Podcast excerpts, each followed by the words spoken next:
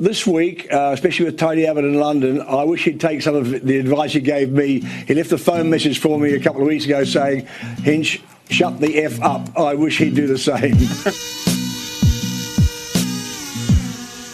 Is it on? Look, I'm going to uh, shirt front, Mr. Putin. I will not be lectured about sexism and misogyny by this man. I will not. No, wait, it, it is on?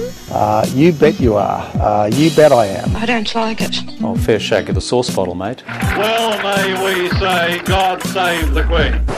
Because nothing will save the Governor General. Hello and welcome to episode 26 of BuzzFeed Australia's political podcast Is It On? We are recording this on the morning of Friday, the 13th of October.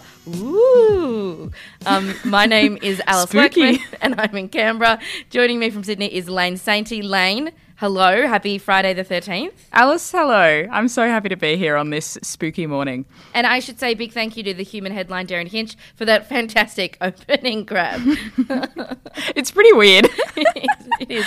I just um, saw it and was like, well done. now, Lane, I have a bone to pick with you. Yeah. So, my mother heard you on the radio last week, and you had said that you had not returned your postal survey form.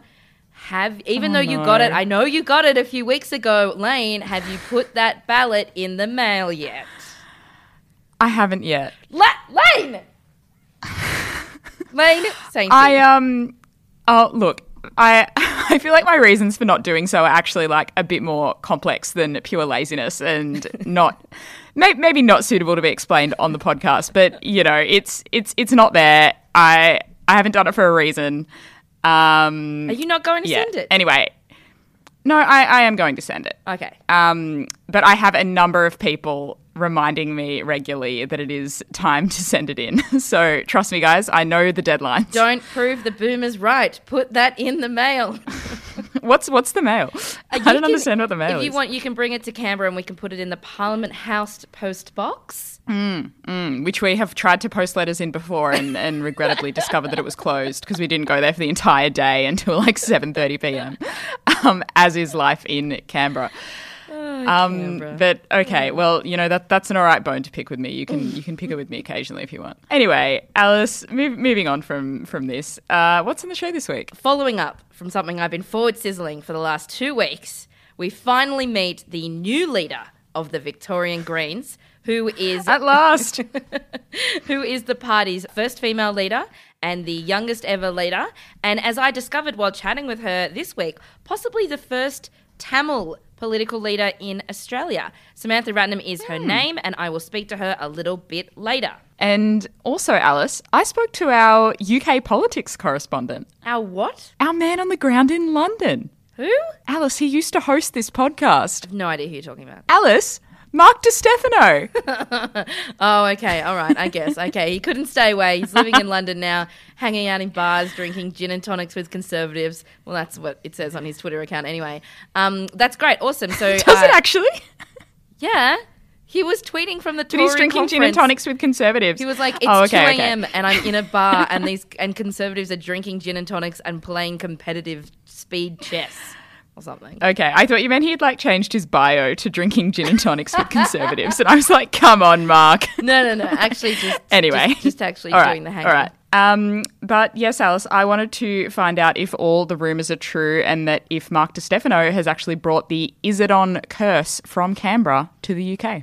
Okay, well, we've got heaps to get through, so let's kick off with this week's Fast Five. And number one is the Citizenship Seven, although Sean Kelly from the Monthly is calling them the Dopey Seven, which I think is a lot more apt. So I'm talking, of course, about the seven Australian politicians who could have been foreigners, which sounds like a really shit spin off to the Could Have Been Champions. They were back in the High Court this week for three days' worth of hearings. Let's run it through them again. Barnaby Joyce, Deputy PM and Nationals leader. His dad was a Kiwi. Fiona Nash, Deputy Nationals leader. His da- her dad was Scottish. Matt Canavan, the National Senator. His grandparents were Italian. Nick Xenophon, his dad was a Brit via Cyprus. One Nation's Malcolm Roberts, born in India but a Brit via his Welsh dad.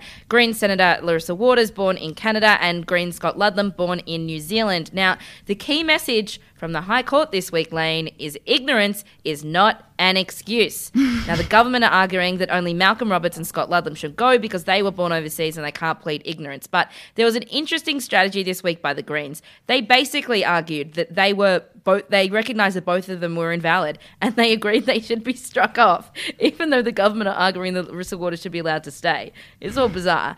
Um, we got a different story from Matt Canavan. He's previously blamed his mum, then he kind of seemed to blame his grandma, but then uh, wh- then this week he kind of claimed that he actually wasn't an Italian at all, even though when he resigned from cabinet in July, he said, according to the Italian government, I am an Italian citizen. But then his lawyers spent all of this week arguing about the complexities of Italian law, and that means that he might not actually be a citizen. Very bizarre.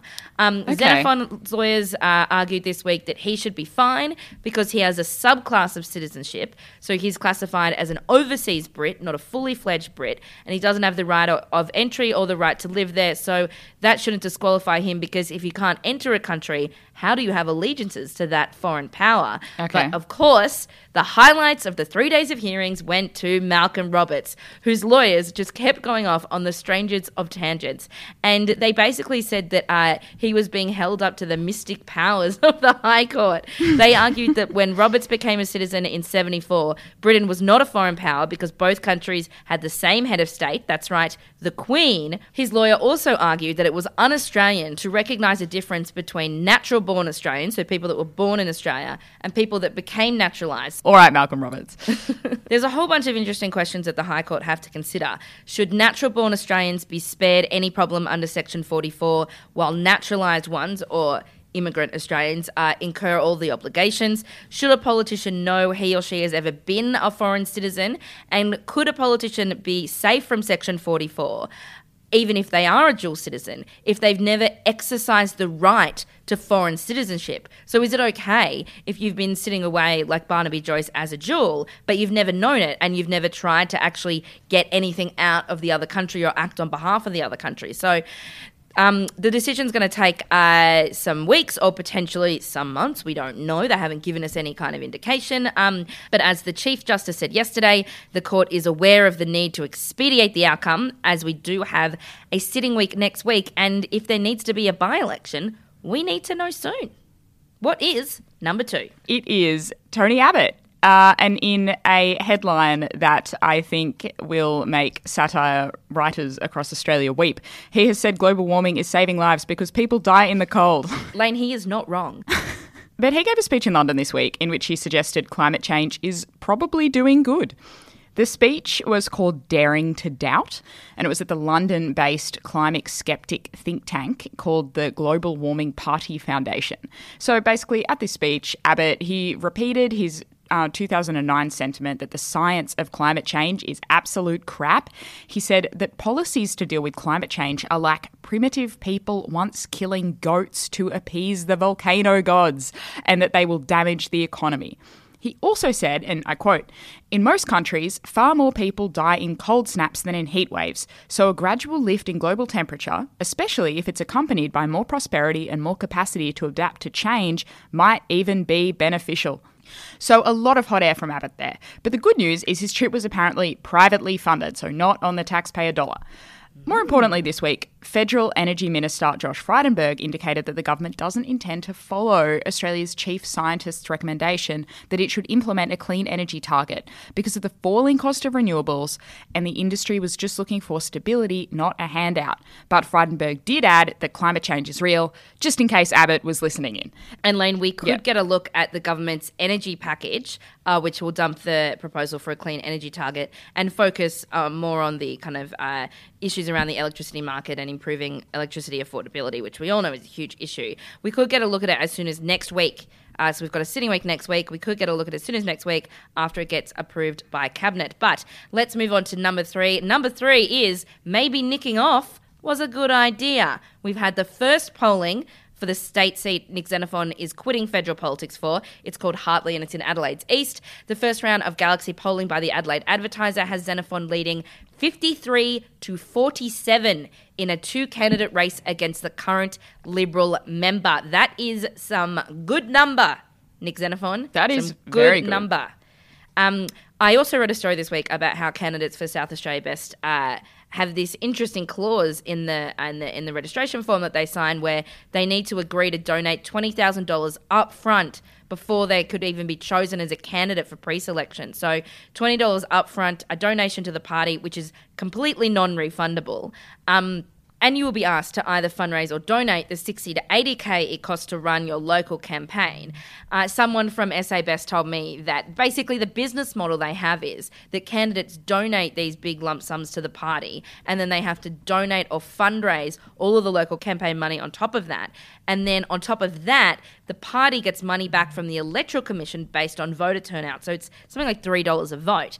Uh, and then that money the party puts back into their coffers claiming it's uh, election expenses. So it leaves candidates out of pocket of all this money. Now, SA Best said to me, well, candidates know what they're signing up for. But I mean, it's, it's quite an extraordinary amount of money, especially, and I think it's a bit ironic from a party that says they want to stand up for those who feel they have no voice and represent the kind of common sense middle political ground. I don't know too many people who um, can be out of pocket for 20k plus you know, especially in the, like they'll have to do it before the end of the year when when they need to sign up for the March state election in South Australia. But I mean, considering Yeah. also you have to be able to take a huge amount of time off work, potentially unpaid, to campaign in the first place. Yeah, or if they do have that kind of money lying around, it's going for a house deposit, right? Like yeah, not who's got twenty thousand dollars in cash? They can just like withdraw out of the bank today and just be like, "Here, go sign me up. I will be a candidate."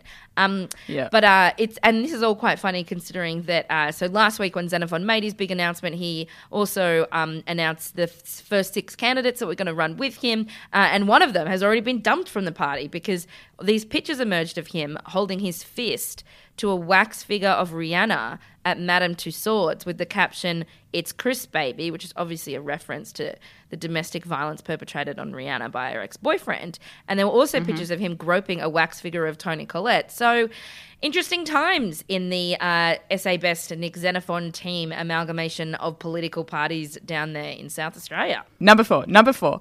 We found out this week that top secret technical information about new fighter jets, Navy vessels, and surveillance aircraft was stolen from an Australian defence contractor way back in November last year. And Australia's cybersecurity agency nicknamed the hacker Alf after Alf Stewart, the character from Home and Away. You flaming mongrels stealing all our data? Yes, I've heard that this is apparently the joke you make about Alf, who I'm unfamiliar with as a character. You are unfamiliar with Alf Stewart, who runs the diner on Home and Away? I'll do more than Bernie's flaming shit down. Y- yes, no, I've, I, I don't know this man. Are you familiar with Harold Bishop, who used to run the diner on Neighbours? No, I haven't seen Neighbours either. Oh. oh gosh, like the, the point is that Alf, this hacker, um, no one knows who Alf is or what country they could be in or who it was that they stole the info from. But we do know that Alf stole 30 gigabytes of data over three months, including technical information about the $16 billion F 35 Joint Strike Fighter and the JDAM, JDAM, and that's a smart bomb. So the hacker was reading the chief engineer's emails, the finance person's emails, the contractor's emails, and this was all commercial in confidence information, not NatSec information or military information, so it wasn't classified. But how did this happen? Well, Alice, you won't believe it. It was sloppy admin. Hmm. The company hadn't updated its oh. software. They had the default username and passwords for its logins. And the admin password to enter the company's local server was admin, and the guest password was guest. So there you go. That is. Are you um, telling me I need to update my, my password? if your password is password one two three, yes, you do. um, and the hacker also used a backdoor remote shell. So, Alice, that is why everyone is talking about a hacker named Alf this week. Alf. Alf, Alf the hacker.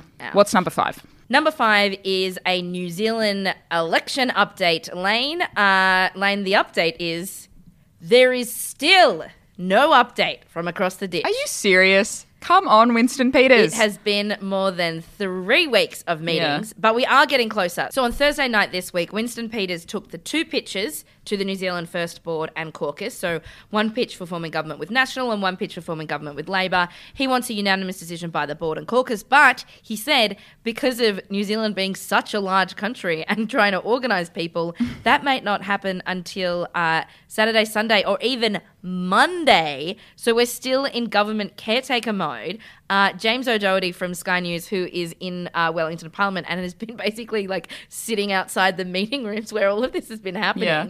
um, has said that there is no one, like, there's literally nothing for anyone to do other than wait, like, pitch to Winston Peters and then wait. Um, so the uh, advisors to all the senior ministers have been spotted going to the parliamentary gym a couple of times a day. And, you know, Bill English took a holiday last weekend because what else can he do? Really? I would have thought that Bill English needed to like hang around so he was there if, you know, Winston Peters had any emergency queries or anything. No? Well, as someone pointed out to me, you know, he does have a phone and Well, get phone calls. yeah, okay. like, yeah, sure. But I think Sure. Winston Peters seems to me, as we learnt last week about how much he loves fishing and cleaning his boat, he seems very Monday to Friday for me. Okay. So if you want to take a sneaky long weekend, I reckon he'd be up for it. Um, but the only thing, Lane, that I can tell you is. Uh, in terms of the negotiations, Jacinda Ardern took in a homemade ginger loaf into her meeting with Winston Peters this week.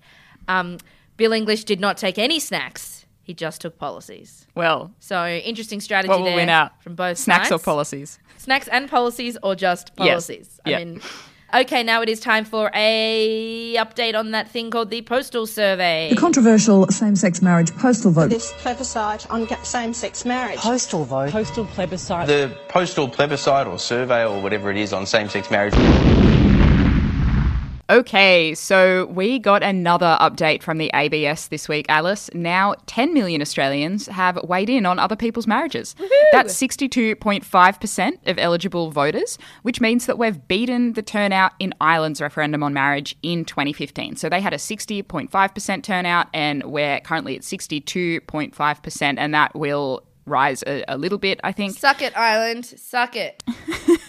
Of course, the two votes are very different in that Ireland had to have a referendum and it was a binding vote to change the constitution. And we uh, do not need to be having this survey. So I think one interesting thing to note about the update is that the rate of survey forms coming in has slowed considerably. There were 9.2 million in the first two and a half weeks of the survey, and then just an extra 800,000 in the week after that, leading up to the last update. And so this is actually in line with what campaigners have told me about uh, how postal ballots tend to run people tend to vote early or not at all. So it will be interesting to see how far the numbers do rise from here. I mean, I think it's definitely fair to say they're going to go up a, a little bit as the campaigns try and eke out every last survey form they can from the community, but how much they do and whether that uh, number keeps declining in terms of how many come in every week, I think that's going to be the thing to watch. So, the second big story around this week, Alice, was a huge donation from the Anglican Diocese of Sydney to the No campaign. They handed over $1 million last month to the Coalition for Marriage. I broke this story on Monday evening after the Archbishop of Sydney, Glenn Davies, announced the donation to the Synod meeting that afternoon. He said the stakes are high and the cost is high in the marriage debate. And there was a huge amount of interest in the story because the campaigns have not been transparent at all about where their money is coming from. What we do know is that Qantas CEO Alan Joyce donated $1 million of his own money to the Yes campaign, and that the Coalition for Marriage has had a bunch of anonymous donors matching donations up to about $600,000. But for most part, either side loves to pretend they have much less money than the other side, and it's pretty unclear who is telling the truth. There's a lot of back and forth about who has the biggest bucket of money and rah rah rah. Anyway, after the story of the Anglican donation broke, there are a number of Anglican priests from the Sydney Diocese and around Australia who spoke out against the decision. And I interviewed a few for a story earlier in the week. Reverend Andrew Sempell of the St James King Street Church told me, I think this donation suggests we are more interested in politics than people, and I think that may be a bad thing for us. He said, what we should be doing is humbly trying to persuade people of a point of view rather than judging and condemning them. We're doing too much judging and condemning, and by putting our money into this sort of political process, we seem to be on the wrong side of grace. So it was not a, a uniformly supported donation across the Anglican Church, and that included uh, leaders who were voting yes and also those who were voting no. The other thing that happened this week, Alice, is that the Immigration Minister, Peter Dutton, who dreamt up this whole postal survey business in the first place and is a no supporter, thinks yes is going to win. He said that in no uncertain terms on Wednesday night. Alice, what do you think Dutton's playing out here? Why did he say that? I'm so glad you've come to me to read into what Peter Dutton is doing. Um, I think that look, there's a, Yeah, I want your, your political insight. so the comments that he made were really interesting. So you could interpret it in, in, in a bunch of different ways. Like you could be kind of cynical and say, "Oh, he's playing the underdog. He really thinks that you know." You know, classic election strategy is you never go out saying you're going to win because it disencourages people to vote for you. Because if you if you say, oh, we've got it, we've got it in the bag, like Turnbull did last election, then it kind of undermines your like it undermines your your your, your vulnerability to people, and, and so people think, oh well, I, they don't need my support, so I won't throw it behind them. Um, but I, you know, I also think that uh, what he said was was it's difficult because you've got the Greens and the Labor Party who control the Senate, and we've only got a one seat majority in the lower house, but we do need adequate protections. And I think people would expect that from the party. So this reads to me like he's telling all of his colleagues across the spectrum, so liberals and, and conservatives, I will do what I can, but this bill is going to pass anyway, and there's only so much that we can do on the way through. But I am doing the best I can. So he's kind of put his hand up saying that he's going to be a leader in the um, negotiations, which uh, and and it's which which are going to be really it's going to be really uh, tough um, and really tight because they have given themselves this deadline of Christmas to get this all done, and I don't know whether they can do it. I don't know. It, it is going to be really tough. And, you know, the interesting thing to watch here is that who's going to be, you know, uh, crossing the floor isn't exactly a, a, a, the accurate way to describe this, but just in terms of departing from the majority vote of their party, uh, who is going to be crossing the floor in, when it comes to the, the religious exemptions that people are talking about, I mean, which liberals are going to depart from perhaps the conservative bulk of the party who want stronger protections in order to not roll back certain parts of our current anti discrimination law, and which people in the Labor Party are going to cross the floor over, over the other way and say we actually want really strong religious protections, whereas the bulk of Labor seems to support the protections provided for in the Smith Bill for religious ministers, and, and you know, there's a window for, for civil civil celebrants who are religious, and then there's also protections for religious organisations. So it is going to be really, really interesting to watch. Um, and Alice, I think that's the postal survey Woo! update for this week. As ever, we will have more next week. Only four weeks to go. Four weeks to go. Um, Woohoo! Now, as we mentioned earlier this week, Tony Abbott was in England uh, giving a speech about how climate change saves lives. Uh, maybe he's also there to give Theresa May some tips on uh, how to avoid a leadership spill. But with all this going on, we thought we needed to bring in an expert on UK and Australian politics, our man on the ground in London, baby. That was a Friends reference, Lane. That was a reference to the television program Friends to continue my trend of referencing things that you don't understand. I haven't seen Friends. I thought so. anyway, this week I stayed back late and Mark DiStefano got up very early over in the UK and we had a Skype chat. Here it is. Mark DiStefano, welcome back to the podcast. Thank you so much for having me back, uh, co-host of the podcast, Lane Sainty. I, it's it's it's so good to hear your voice. It's so good to hear yours as well. Um, first off, how are you enjoying London? Look, it's grey, it's rainy. uh, there are some whinging poms about, but the political system is uh, all over the place at the moment. I feel as though that I've taken the virus of leadership tension um, and brought it to brought it to the UK because I've been here for three weeks and already um, people are talking about changing a leadership. So it's it's one of those. Um, I, I kind of feel as though it's it's it's not them, it's me. So it, has been it's been a tough ride so far. Before I ask you the the big question and the namesake of this podcast, firstly, I understand that you were actually at the the Tory conference where she delivered the speech that went viral around the world for all the wrong reasons. Can you give us a rundown of, of what happened and was it what it was like to actually be there? Yeah, look, and I think just a, a, bit of background to this. There were three things that actually happened at this this speech. So, um, party conferences in the UK happen annually, so they happen every year where they all get together in, in one city. So it was in Manchester, the Tory conference, and Theresa May's been struggling a little bit with her leadership. Um, she's been trying to get Brexit happening, but it's not really been working because she's got these painful loud people in her cabinet, um, led by Boris Johnson, who's the um, leader of the Leave campaign um, to get out of the EU. So, against the backdrop of all of this sort of tension within her party, everyone was talking about this big speech in Manchester. It's quite weird, right? So, not only do they all get around um, a conference for um, a week, but they actually, it all sort of culminates in the big speech by the leader, and it's televised and it goes for an hour. So, it's not just this sort of short 15, 20 minute speech. Theresa May, when she stands up, she actually goes on and speaks for at least one hour, right? So she stands up, every, all eyes are on her. Um, I was in the media room at the time, and there was sort of this clamour in the media room, and we, we looked around, and someone was sort of giving her a piece of paper on stage. And I, everyone was like, What's happened? And a few people said, Oh no, she's clearly just dropped her speech, and someone's just picked it up and given it to her. But it quickly became apparent that it actually was a prankster, a comedian, right, who had actually handed her a P45, which is the traditional form that um, you fill out when you um, when you lose a job. So, and on the P45 was scribbles that you know Theresa May and you know reasons for unemployment, Boris Johnson, all this sort of stuff. Yeah. And he was bundled out of the conference center, and there was this basically sprint to the exits to the media room, and I started like you know, sprinting after um, what was essentially the clamour of everything that was going on, and uh, he was being let out, the comedian, and he was being sort of bundled out in one of the sort of scariest scrums I've ever seen. Cameramen were just falling everywhere, and um, and security and police who were just yelling at journalists to get back, get back. So during that time, as we I followed the the comedian out and got his name and found out what the whole stunt was about.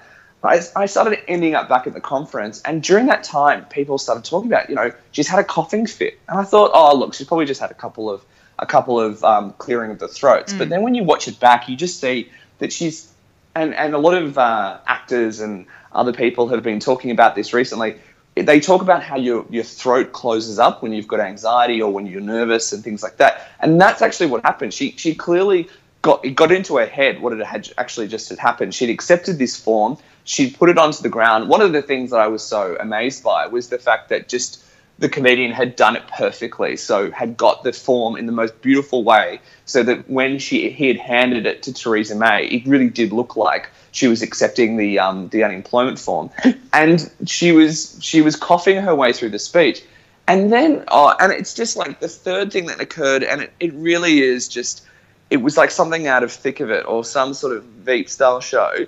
She's standing there, and behind her, letters start falling off the um, the, the the sign behind her. Oh, it was like no. a country that works for everyone. And w- there was interesting speculation about this, right? So everyone was like, "Why did they just start falling now?" Like it's so bizarre that like all week these letters had stayed up. It turned out that they were magnets, as in they were magnetized onto the like sort of fabric of the behind the stage. Oh my God. And so what had happened? So what had happened is because for the first time in the week, people really, really clapping and standing up, and the heat of the lights of the TV lights. What had happened? The magnets had started to fall off. So it was actually caused by people in the room clapping so much. That was the reason why the the, the, the letters started falling off. So look, it was one of the more surreal, um, you know, hours of political theatre um, of recent UK political history because it kind of felt as though that, like, you know, if one of those things happened, you know, the letters or the, the comedian or the coughing, one of those things happened, that's all that people would have talked about. But because they all happened at once, there was kind of this really resigned, like, you know, and we were speaking to some Tory MPs after and just being like, you know, she, she just battled through and, and they were really, they had a lot of respect for how she dealt with the whole situation because it all just happened at once. So, you know, it was, as I say, it was so bizarre and so dramatic that like something like this hasn't really happened. In, it hasn't really happened in Australia in the last couple of years, and it just poor Theresa May that like that this this has had all happened to her at once when all eyes were on her. Yeah, yeah, absolutely. And um, in the wake of the speech, as you say, there was just, it was, you know, tremendous, this kind of meeting of, of everything that could possibly go wrong. What's happened afterwards? Is it on with Theresa May? Well, and look, and maybe it's the the nature of this podcast. I would love to just sort of give a bit of a background to like actually what happens next because it's not like the same thing um, with uh, with Australia when House Spill is called. There's a couple of ways that you know they can dislodge Theresa May, and the the issue at the moment is the only real leadership contender, the only real person in the in the in the wings that is prepared to take on is Boris Johnson. And Boris Johnson, as I said earlier, is the the guy who led the Brexit vote. He's the former London mayor. Many people sort of see him as a Donald Trump style character. He's both loved by the people that love him and then reviled by the people that hate him.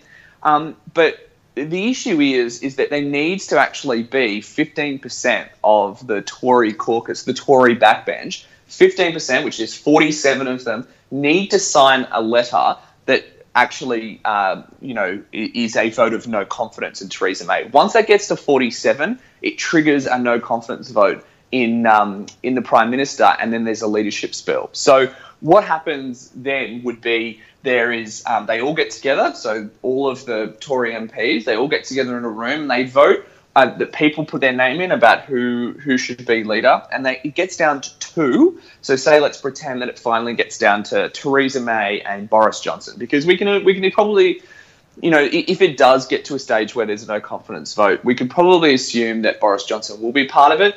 Um, you know, let's say that Theresa May feels as though that she's going to battle through. So it's Boris Johnson Theresa May. And then actually what happens, the, those two go into like a, a, a month long um, leadership election with the Tory membership. So it's actually the rank and file of the party that, that make the final decision. So if if this did, does happen, if we go far enough for the prime minister to lose her job, we could actually see months of you know campaigning and that sort of thing, which a lot of the people within the party really don't want at the moment because they're negotiating a Brexit deal and they're negotiating with these Frenchies and these Italians and these Germans, and they're trying to figure out a way to, to get out of the EU with a really good deal. So a lot of backbench Tory MPs don't want to replace Theresa May right now. They want Theresa May to be like a blast shield. They want her to continue on at least for a year or two to finally get a deal. And then, like, essentially, they don't want to waste any of their talent in the party during a time where they're going to get a really tough time from the media and from, from the public. So, is it on? You know, it is. It does definitely feels as though that there's something in the works, but I think that most of the political campa- campaigners, sorry, most of the political commentators in this country are sort of saying it could be on before Christmas, or alternatively, um, you know, it'll happen in, um, sometime during 2019. That Theresa May will have um, a revolt on the backbench on her hands. I mean, and then the I guess this, the only other thing I should add is that she can leave at any stage. So she can be visited by quote unquote they talk about the grey suits when you get a visit by the grey suits, it's sort of like the senior Tory, the senior Tory sort of um, top people within the party. Right. She could get a visit by those people, and they say to her, "Hey, Theresa, it's time. It's time to step to step down." And and those grey suit, those grey suits could be people like um, the former, the former Prime Minister John Major. You know, he's been described as someone who could actually step in and tell Theresa May, "No, it's time to go. The party is is." You need to leave for the for the sake of the party. So it all could happen quickly, which you know she could get a visit from these these um, these conservative senior figures within the party, or she could have a revolt on her hands that happens much more slower and that it could go over, over many months. So it's a it's a bizarre situation because it's kind of not like the same thing that we're used to in Australia, where you've got like in many ways people are waking up with a new prime minister. This is this is a long and drawn out process, and uh, Theresa May is just like battling through it at the moment. So are the grey suits that come, are they kind of the, the equivalent of the faceless men in the, you know, Bill Shorten wielding a knife in the, the Rudd Gillard Rudd era? You could not have put it better, Lane. That is exactly right. It, it, okay. It is. Um. It, it's a bizarre. It's a bizarre sort of uh, saying in UK politics. You were at the you were at not just the Tory conference, but you've also in the last few weeks been at the Labor conference too. I wanted to ask if there were any little moments or particularly funny stories. I suppose the UK equivalent of a gallery whisper, although we won't whisper because we're already on Skype and I'm worried about the audio.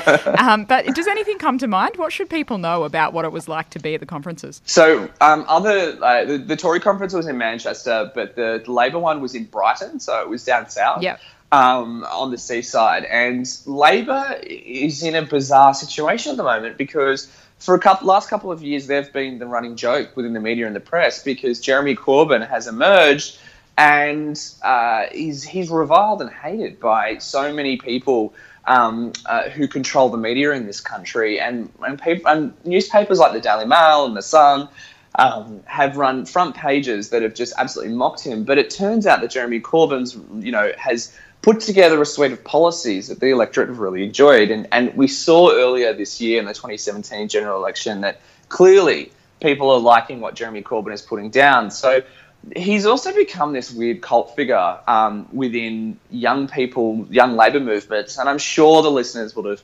heard by now that there's this chant to Seven Nation Army, and it goes, "Oh, Jeremy Corbyn, yeah, oh, Jeremy Corbyn," and what happens with um, any time that Jeremy Corbyn comes out on stage? Everyone in the room starts singing this song. So I mean, I was at I was at Labor conference at Momentum, which is the left wing activist group, part of Labor, um, that has essentially been the grassroots reason behind Jeremy Corbyn's rise. And this group held a like sort of last night party. And they got Jeremy Corbyn to come out on stage, and there was, you know, smoke machines. There was the the Seven Nation Army song was playing. People were, you know, drinking beers and jumping up and down. It was kind of like something out of, um, you know, it was it was like something I'd never seen before. That the, the, there was this political leader who was being welcomed like a rock star, and in a, like a genuine rock star, not like a kind of like, oh, you know, um, Kevin Rudd, he was so popular back in 2007 and young people loved him. Like this is a different kettle of fish because I think while Kevin people in Australia thought that Kevin Rudd, you know, young people were getting around the whole Kevin 07 thing. This is kind of a movement that is is very different. It it, it, catches people um, and really um, it is like something they're following an icon, uh, they're following a cultural figure, they're following someone who ne- isn't necessarily a politician. And I, I, Jeremy Corbyn really does play up to that. He's free his whole, whole life as a politician. He's been the outsider who's always been speaking out on things. So look, there was some there was some interesting things that I saw um, at Labor conference. Um, but most of it was just the fact that a lot of young people were getting drunk and um, loving the fact that for the first time in a few years, they felt as though that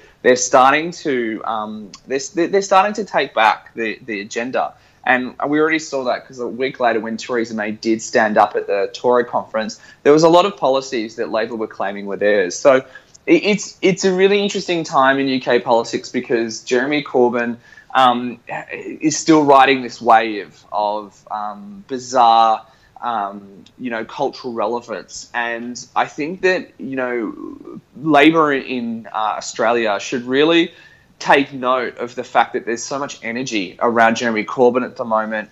You think about, I was talking to someone about this, like, Bill Shorten doesn't have that type of charisma. He doesn't have that type of um, X factor that attracts young people to um, want to join and, and go out onto hustings and, and campaign for people. And I think to myself, well, like potentially, who who has that? Who has that ability to to do that? So like maybe you think to yourself, well, Albanese has has potential um, because he's very charismatic and does interesting live TV appearances, but he doesn't have the credentials. You know, he doesn't have the the left wing policies of Jeremy Corbyn.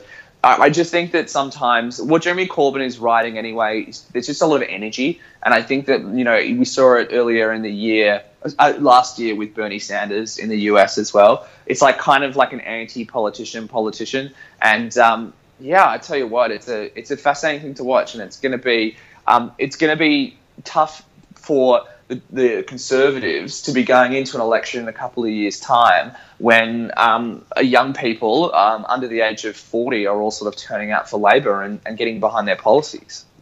Well, Mark, I love that you have become as much of a UK politics nerd as you were an Australian politics nerd in just a few short weeks.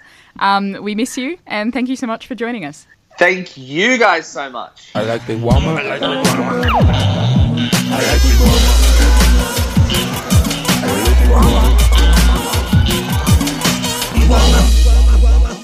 Nice to see that things haven't changed for, for young Mark Stefano over there in uh, UK town. Exactly. It was so nice to talk to him. I think that we should wrap up with a quick bin juice, Lane's least favourite segment, before we go. Uh, first up, Lane, I will go first. Um, I uh, wanted to pull a story out of the bin that I have been forward sizzling in the podcast for the last two weeks. The Victorian Greens. Yep, can confirm the sizzle. There's been weeks of speculation as to who would replace Greg Barber in the uh, state's party's top job. So it's leader of the Victorian Greens in the Victorian State Parliament. Um, he announced he was quitting politics after 11 years last month.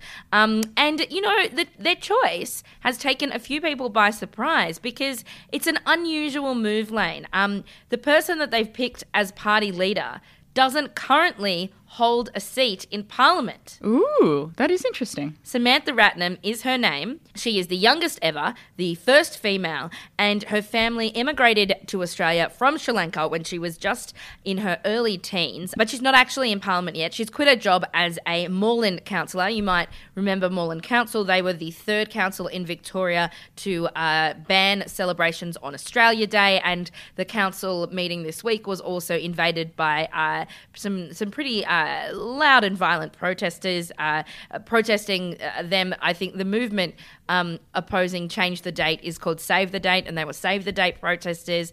Um, so yeah, so Samantha Moreland quit her job as uh, a Moreland councillor. She used to be the mayor in Moreland. She was the first Greens mayor in Victoria, which is interesting. Um, but she uh, but she hasn't yet taken uh, Barber's vacated seat in Parliament. So Samantha Ratnam gave me a call an hour or so after it was announced that she was taking the top job of the Greens in Victoria to explain to me just basically how it's all going to work. And just a warning, this is a phone call. It was recorded on the phone. It is not the best audio quality, but uh, but she said some interesting things. So just bear through for me.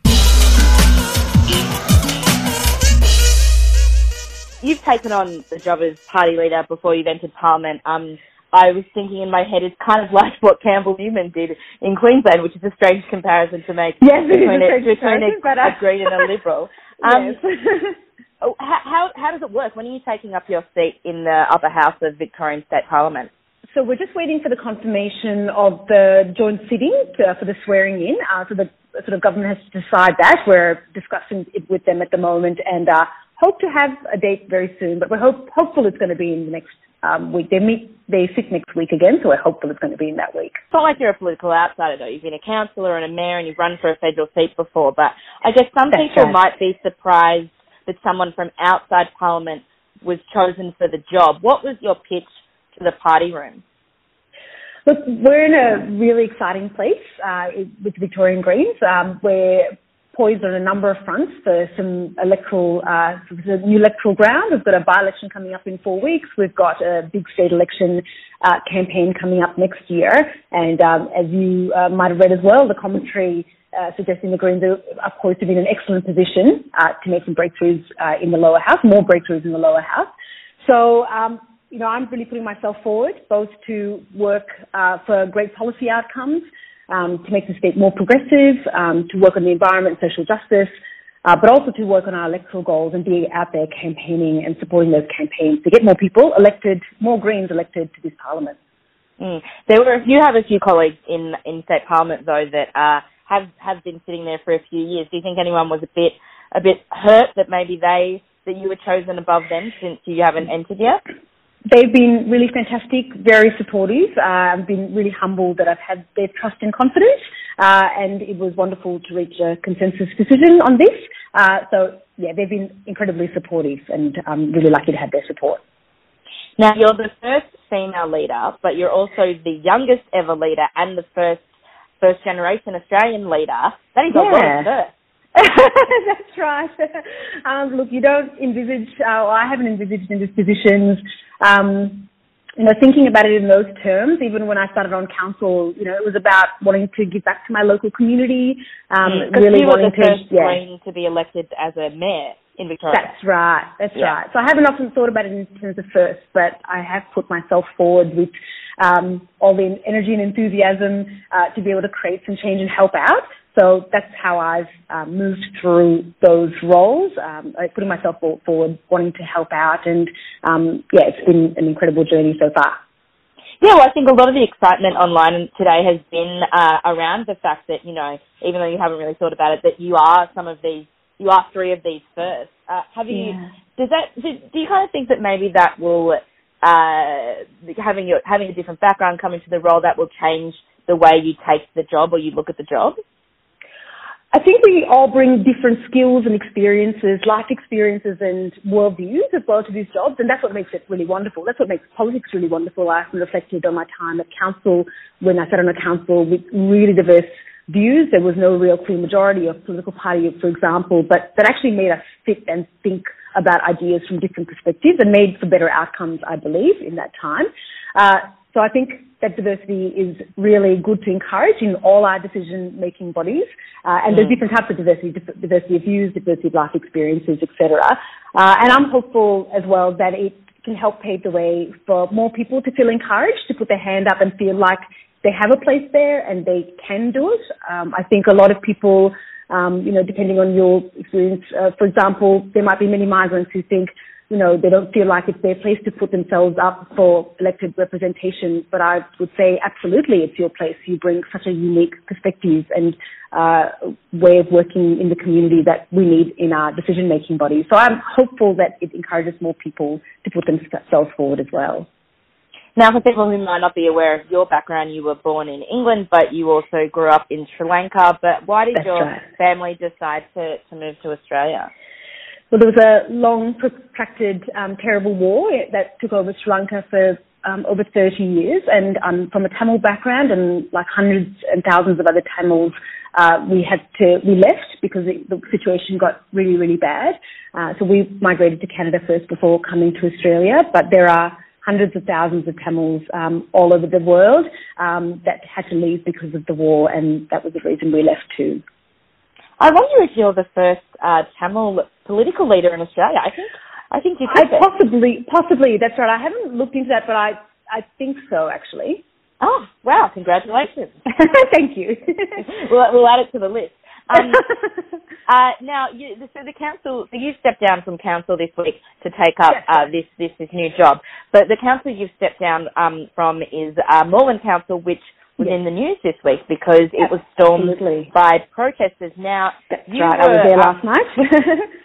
Uh, yeah, and so can you can you just explain the background? So you led the council becoming the third council in Victoria that said they were no longer going to be involved in Australia Day celebrations. Is that where it started? Uh, but, but that's where it started. That's right. So um, I'm the, I've been the chair of the reconciliation committee. I was the chair of the committee for five years since I started on council, uh, and it was actually the work started from that committee, our advisory committee, which is their job to advise council on reconciliation matters. Uh, and they've done a number of great things, and we'd actually moved a lot of things away from Australia Day anyway, based on their recommendations. And we actually put up a motion in June based on their recommendation from the committee. I took that to the full council say the committee has asked us to move our citizenship ceremony away from Australia Day um, as a mark of respect in recognising um, how difficult the day is for our Aboriginal community. Um, that was voted down in June, but then we kept working on the strategy and what we brought back a couple of months later um, was not a resolution of the citizenship ceremony, but it was the broader motion similar to the ones that both Yarra and Darebin uh, proposed um, around uh, uh, joining the campaign uh, to move the date of Australia Day. And the protesters uh, that came that stormed through this week were uh, quite aggressive and quite vocal. How Yes. did how did you feel about that?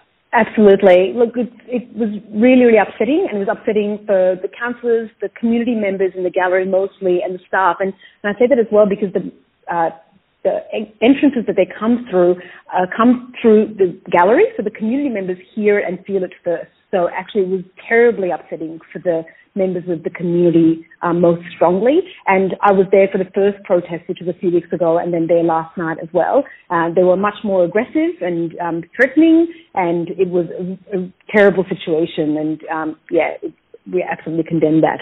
Is the council going to, to hold strong on the on the change the date campaign, even though the federal government are, are seemingly on the side of these protesters and, and wanting the council just to, to celebrate Australia Day on the day that they've chosen? Absolutely. Council will not be deterred and we're very resolved in our position. Um, we uh, work with our community, work with our Reconciliation Advisory Committee. We've had incredible support since that motion was resolved. Uh, and that was really eye-opening for me as well. Like, you know, you expect a, a few people opposing to write to you, but I've been overwhelmed by support in this instance, which has been really incredible to see. So we've got the backing of our community as well.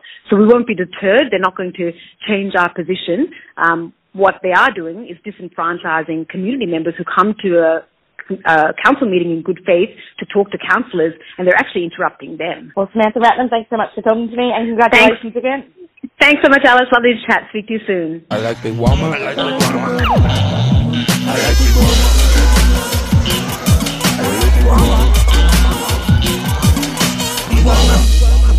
Okay, that was new Victorian Greens leader Samantha Ratnam there. And uh, Lane, if there's one thing I love, it's leadership spills. And by golly, do the Greens throw the most secretive spills. it's all worked out behind closed doors. Yep. There's no leaking. There's obviously some dissent, but no one ever knows about it. Uh, it's very, very interesting. Lane, what have you pulled out of the bin this week? Alice, did you know that some Australians won the 2017 Nobel Peace Prize? No, really. Really, that's right.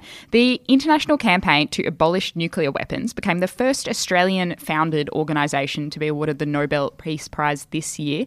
They did important work highlighting the effects of the two nuclear bombs the British government dropped in the desert outside an Indigenous community in South Australia. And, you know, it had impacts such as making people sick, go blind, people dying prematurely. But after ICAN was awarded the Nobel Peace Prize, Prime Minister Malcolm Turnbull has not publicly acknowledged their win. And I can think it's really shameful that the PM didn't congratulate them. So, why didn't the PM congratulate them? Well, Australia has not signed the Treaty on the Prohibition of Nuclear Weapons. And when Julie Bishop was at the UN last month, she didn't attend the signing of the treaty. And that's probably because the Australian government relies on the US nuclear arsenal for our security. And remember last week that the PM said security is what gives us freedom. So, a spokesperson for the PM said the treaty would not advance nuclear disarmament, despite more than 100 states signing it, and it would not enhance security. But the spokesperson said, and I quote, the Australian government shares with the international community the goal of a peaceful and secure world free of nuclear weapons. So, that is my quick bin juice, Alice. I think it's really funny looking at the comments that Malcolm Turnbull made last week about um, how security gives us freedom. But, you know, security doesn't always uh, keep us free from hacking, does it, Lane? Well, not if your passwords are admin and guest, Alice. We've all learned that this week. Um, okay, that's all we've got time for this week. I want to say a big thank you to our producer, Nicholas Ray, Josh Taylor, Nicola Harvey, Richard James, Peter Home, and the whole pod team. A big thank you to Rode Microphones for supporting the podcast. You can go to buzzfeed.com slash is it on or subscribe on iTunes or your favorite podcasting app and leave a rating and a review. Now, I know that the embed has been broken. Um, but I have just been uh, in furious consultation with uh, the people that run our website, and I've just gotten it fixed. So if you listen via embedding or you know someone that does, I have fixed the problem. A Luddite like me has fixed it. It's amazing. Um, anyway, uh, we'll be back uh, next week with another episode. Uh, it is a sitting week next week, but strangely enough, Lane and I will be recording the podcast from Sydney, where we are going to the Publish Awards, where maybe, Lane, just maybe, this little podcast could win an award, but probably not. But probably not. Probably not. Be a bit more optimistic, I think. But you never know. But maybe. You never You know. never you never know. know. Yeah. Um, I'm at Workman Alice on Twitter. She's at Lane Sainty. I am at Lane Sainty, and thank you to everyone who slid into my DMs this week. Please do What it again. What did they say? What did they say? Oh, this and that. Some nice things. You're Some not so nice things. No one has. Actually, uh, plenty of people have added me about bin juice, but no one's actually DM'd me about bin juice. Um, but you know, if you want to, that's fine. said to me last week, Lane's bin Yeah. juice last week was very good. Okay, all right, okay. I feel like we need to kill the Lane hates bin juice meme and get on with our lives. All right, all right. Alice, I've got to ask, and it's an exciting week to be asking this question, I think. Mm. Is it on? Here is what Peter Dutton said this week when asked if he had leadership aspirations. Quote You don't sign up to play for the Wallabies or the Socceroos or for the Australian Cabinet to not be leader or have the opportunity to become leader one day. Well, okay, firstly, one, one of those things is not like the other. Like, all right, Peter Dutton. But then he went on to say, recent history has demonstrated that anyone uh, trying to burst into the leadership or try to knock off a leader um, is kind of uh, doesn't put themselves up for a, for a long term career. Yeah. Um, and uh, his perspective is that loyalty is the new black, which is like just the most embarrassing phrase I've ever heard Peter Dutton say. And I think you're better off being loyal to leaders. And if things work out how you want them to, then that's a great thing. But in the best interest of the party, it's the best interest of the party to have a stability of leadership at the moment because ultimately it'll be good for our country. And then if that's rewarded at some point, or if you're foolish because of that, an opportunity passes you by, then so be it. So it was kind of saying like, I will let Malcolm Turnbull um, burn himself out, and then I will be rewarded for not destabilizing him by giving the job of prime minister, which is just a fantastic um, uh, turn of phrase. Yeah. But um, we also have a little bit of speculation this Uh-huh. week after uh, Tony Abbott's speech. The T Man, as James Campbell from the Herald Sun has been calling him, uh, he wrote a column saying that uh, according to three conservatives, previously Abbott supporting conservatives, MPs who have spoken to the Herald Sun in recent weeks, when talking about the possibility, possibility of regaining the leadership, James Campbell wrote this week, according to three conservatives, previously Abbott supporting, MPs who have spoken to the Herald Sun in recent weeks, when talking about the possibility of regaining the leadership, Abbott has asked all of them about how they would feel about bringing Peta back, Peta being uh, Peta Credlin, Tony Abbott's former chief of staff, who uh, I will give the final word of the podcast to because she said this in response on Paul Murray Live on Sky News on Thursday night. Enjoy. Journos, journos, journos, and a Labor outsider. No one is going to tell you in the Liberal Party what is really going on. They are more likely, the Conservatives, to tell me, and I think you are all piss and wind. All right, that's all we got this week, but we will be back next week. Thanks for listening. Bye. Bye.